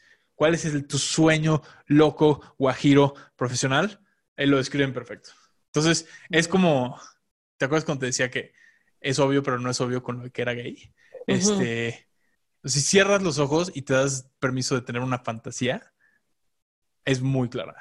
Que la niegues es otra cosa, pero tú sabes cuáles son tus fantasías cuando cierras los ojos. No hay nada más obvio. O sea, pero igual y eso no se puede realizar, pero, se puede hacer de otra forma. O sea, igual y no exactamente como te lo imaginas. ¿Cuánta gente quiere ser futbolista o quisieron ser futbolistas? Ajá. ¿No? Pero eso ah, para mí es un reflejo de que te apasiona el fútbol. Entonces, confía en esa pasión y busca. Igual es una empresa de tecnología para, el, fútbol. Igual es un servicio, un, curso de verano para niños chiquitos de fútbol. Pero en esa fantasía están las cosas que te apasionan. Y ahí está tu sueño. Mm. Sí, sí, sí, de acuerdo. Ok, súper, gracias. Em, si tú, eh, ok, ¿qué le, qué le, ok, ¿qué has aprendido este último año de ti mismo? Mucho de lo que te decía del trauma son cosas que he aprendido acerca de mí mismo este año. Este, y ya las tenía un poquito trabajadas desde antes, pero este año se hicieron más claras, donde, este, o sea, he aprendido acerca de mis hábitos de pensamiento y de, de, cómo leo la vida en mi estado natural, independientemente de lo que me esté pasando. Este, y eso siento que es como, como la manera en la que aprendió mi cerebro a siempre vivir, porque era lo natural. Este, y entonces te quedas viendo todas situaciones y todo el mundo de la misma manera, aunque ya estás como en otro contexto. En mi caso, es, es un tema de este, eh, tener como toda la atención, energía, compromiso, dedicación y, este, y, y, atención sobre un objetivo en el futuro. Y así he vivido desde, pues, desde los 12 que este, hacía mis películas y escribía misiones. Este, quiero escribir millón, quiero hacer telepatía, quiero... y está bien, eso no, no necesito cambiar acerca de mí mismo, pero veo un poquito el trauma de dónde salió eso y también veo que no, o sea, si no me doy, si no pongo atención a que ese es mi estado natural, se me puede ir la vida este, buscando objetivos y siempre como viviendo en mi propio futuro y nunca como aterrizando en ningún lado, porque siempre va a haber otra cosa que no tengo que quiero ir a, conseguir y siempre algo más, siempre algo más. Entonces, estoy aprendí este año de frenar que tiene que haber un punto final donde ya esté la aplicación en vivo, y ya esté jalando y yo de un paso atrás y, pueda disfrutarlo en lugar de inmediatamente buscar el siguiente objetivo y estar siempre en esta como, como escalada slash lucha en la que he vivido toda mi vida. Entonces creo que esa, esa parte me ha dado cosas muy padres, pero es hace mucho más sentido en tus 20 y en tus 30 que toda la vida. Porque ya a partir de ahorita, a mis 33 años, pues hay otras cosas que también son importantes que no me estoy dando permiso de vivir por siempre estar como enfocado a niveles en ciertos momentos poco saludables en los objetivos que tengo. Entonces eso es lo que descubrí. ¿Cómo qué cosas ahora quieres vivir también? Pues este, eh, más, más tiempo con mis amigos, más descanso, este, más como, como valorarme y estar tranquilo con quien soy y no con lo que logro. Este, poder estar tranquilamente un mes sin trabajar, sin que sienta la ansiedad de que no estoy haciendo nada. Este, y pues sí, buscar una relación y, este, y empezar a como un, este, igual este, conseguir una familia o como vivir esas otras partes de la vida que me tocan a mi edad, este, que no tienen nada que ver con el trabajo o este, o los logros profesionales. Ok. Oye, cuando nos conocimos, bueno, no sé si despuesito, te conté que yo quería hacer una app, ¿te acuerdas? Que era como, era como mentoría a través de una aplicación de inteligencia artificial que le cuentas tus problemas y te recomienda por aquí por acá. Y tú me dijiste es que eso es lo que yo voy a hacer con Teledifícil. Sí. Y además yo no lo quería contar tanto porque decía, no, me lo. Y, pero me encantó porque me dijiste es que como ya está en el, no me acuerdo qué palabra usaste, pero como en el field, en el campo. Entonces, pues la gente empieza como a bajarlo del campo y ya se les está ocurriendo a otros también en este momento y tal. Y me ha encantado porque eso me ayudó muchísimo a confiar en lo que yo, porque ha habido mil cosas que segura muchísimos nos han pasado, que lo piensas y luego ves que alguien ya lo hizo, lo piensas y ya existe. Y entonces eso me ayudó a confiar en que cuando hay algo que yo estoy viendo que va a funcionar, en otros también está. Sí, y, no tienes que ser el primero tampoco, no pasa absolutamente no nada. Que ser el primero, pero es algo que está jalando evolutivamente o es una tendencia que, que, sigue. Ajá. Sí. Que al final, bueno, tú ya te quedaste, o sea, seguiste con Teledipity y yo esto ya no lo hice de esa forma. Ajá. Pero mira, ahorita esto se llama mentores, ahorita que lo pienso, porque eran como mentores. Tenían los nombres de los sabios que iban a estar en esta aplicación. Este, ¿cuál es tu, cuál es tu misión de vida? Cuando la, la escribí por primera vez, que no, no venía de la numerología, lo escribí antes de, de ser, o sea, sí conocía la numerología, pero no era tan experto. Este, lo que escribí y me, me, nació el corazón fue algo, eh, ojalá lo, este, lo pueda buscar ahorita porque estaba muy bien escrito. En algún archivo lo tengo escrito. ¿Quieres que te espere? Es, mm, es que necesito saber dónde lo voy a buscar. Bueno, no, lo voy, lo, voy a recordar. Es como fomentar la espiritualidad laica a través de herramientas tecnológicas, a través de la tecnología. ¿Cómo, cómo conectarse con la espiritualidad? ¿Qué le dirías a la, la gente? La espiritualidad es cualquier pregunta acerca de este, cualquier pregunta existencial y la respuesta que le des. ¿Por qué eres quien eres? ¿Por qué estás viviendo la historia que estás viviendo? ¿De qué sirve? Y este, ¿para qué estás en este mundo? Este, ¿cuál va a ser tu, tu regalo a los demás? Que no necesariamente tiene que ser un logro profesional, puede ser, es, puedes regalarle algo a los demás de otras maneras que no sean profesionales o de emprendimiento. Pero cada vez que te preguntes acerca de tu existencia y qué es la vida, qué viene antes del nacimiento, después de la muerte y para qué sirve todo esto, eso, son, eso es espiritualidad. Mm. ¿Crees que es lo más importante? Eh, creo que creo que es un ingrediente esencial para un este para un ser humano este como balanceado. No creo que no creo que sea saludable no ser espiritual. Puedes hacerlo con lo que sea. No necesitas ser religioso, no necesitas usar la numerología, pero las preguntas existenciales son parte de, ser, de tener la conciencia humana. Entonces sí creo que es, sí creo que negar tu lado espiritual no es saludable. Pero también creo que cada quien tiene la libertad de explorarlo como se le dé la gana este, y de la manera que le nazca y que no hay reglas para hacerlo.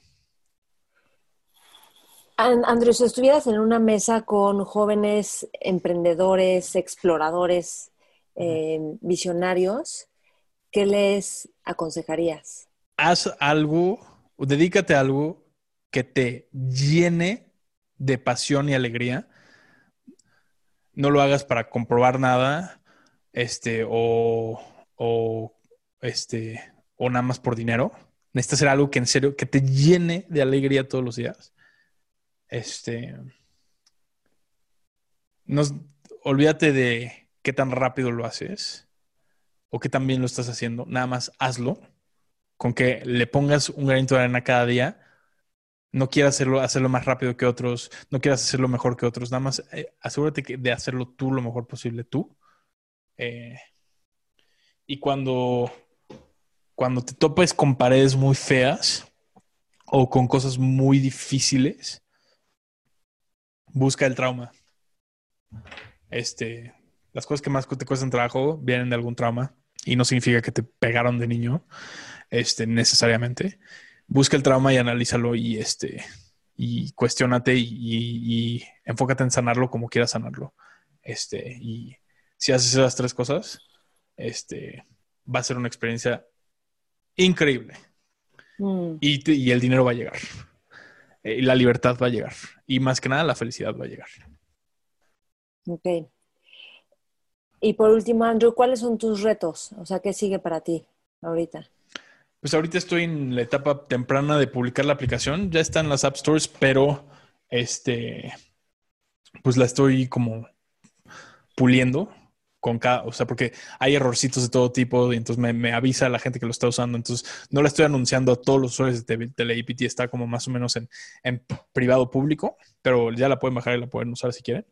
Este, Luego, completar la traducción al español, que está 80% hecha, pero nunca he tenido el tiempo de finalizarla y publicarla y me la han pedido desde hace años y he estado tan enfocado en la aplicación que no he podido hacer las dos cosas al mismo tiempo.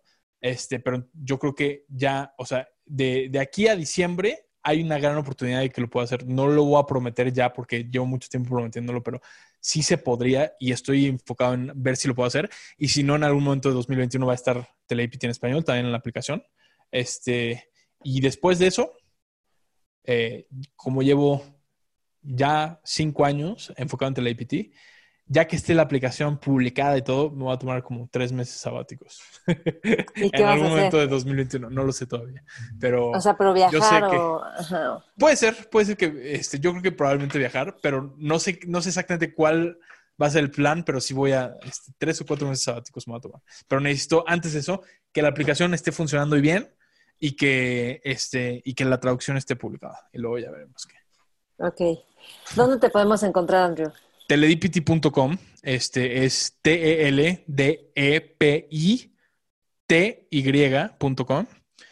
Ahí está el sitio, ahí puedes eh, conseguir tu carta numerológica gratuita en inglés. Uh, una disculpa porque todavía no está en español. Este, pues yo pensé que ya, o sea, yo siempre siento que siempre ha estado en español, pero bueno. No, este, los, los, podcasts los publico en español también, pero todas las lecturas, todo el contenido escrito está en inglés. No, no, no lo he traducido todavía.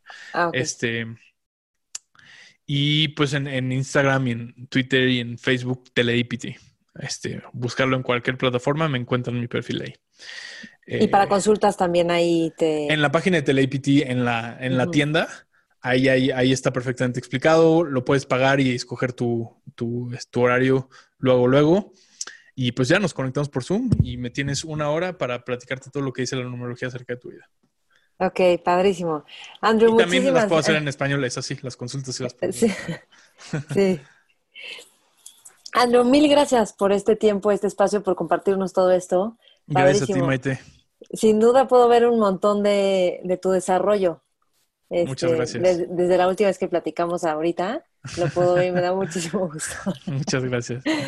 Oigan, pues a todos los que están viendo o escuchando, si te gustó esta entrevista, compártela con otras personas a quienes también pueda servirles. Estamos en todas las redes, Mentores con Maite, Facebook e Instagram. Está YouTube, iTunes, Spotify, ahí puedes encontrar todos los sets, o sea, todos los episodios. Y comparte qué es lo que más te gusta y qué es lo que más te sirve y tagueanos, mentores con Maite y a Andrew con, en Teledipity, ¿no? Sí. Bueno, pues espero que la hayan disfrutado y muchísimas gracias. Nos vemos en el siguiente set. Muchas gracias. Mentores.